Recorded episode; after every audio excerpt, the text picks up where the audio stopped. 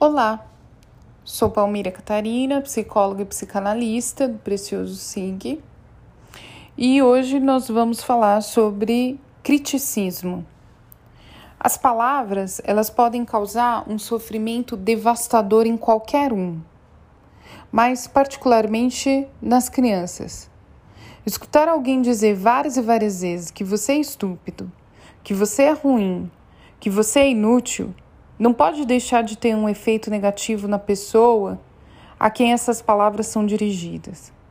Se a repetição de palavras e frases não fosse tão eficaz, por que tantas empresas gastariam tanto com publicidade para repetir o nome e a qualidade dos seus produtos?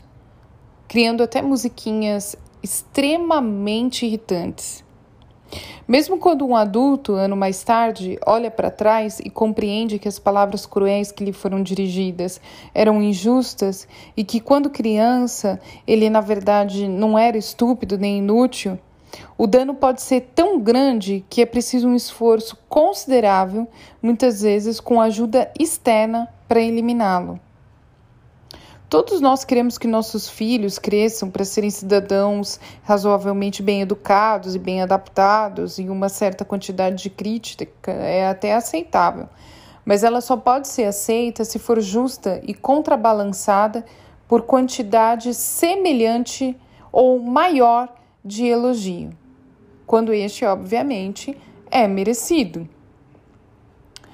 Uh, muitos dos, dos meus pacientes que me procuram todos esses tempos de, de, de prática analítica, eles é, são extremamente duros com os filhos, ou seja, pessoas que é, receberam aí uma criação mais rígida vão tratar é, os filhos com maior rigidez. Isso não é uma regra, mas eu vejo com bastante frequência no consultório.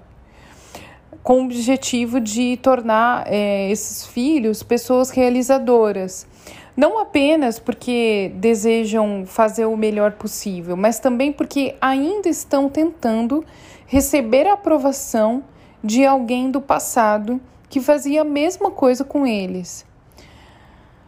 Só fazia críticas a seus esforços, por exemplo, né?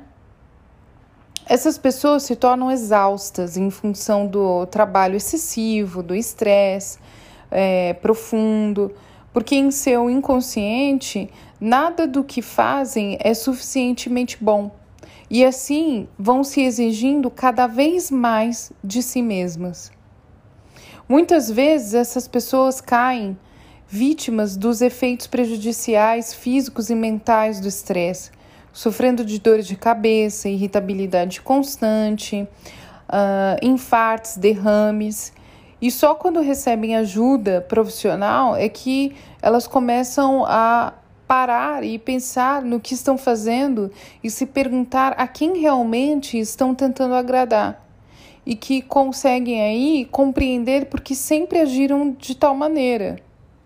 É o poder do criticismo constante sobre a mente de uma criança a crítica ficará repetida em seu subconsciente e a acompanhará em seus anos de adulto, frequentemente com efeitos prejudiciais, como observados em consultório. Um beijo a todos.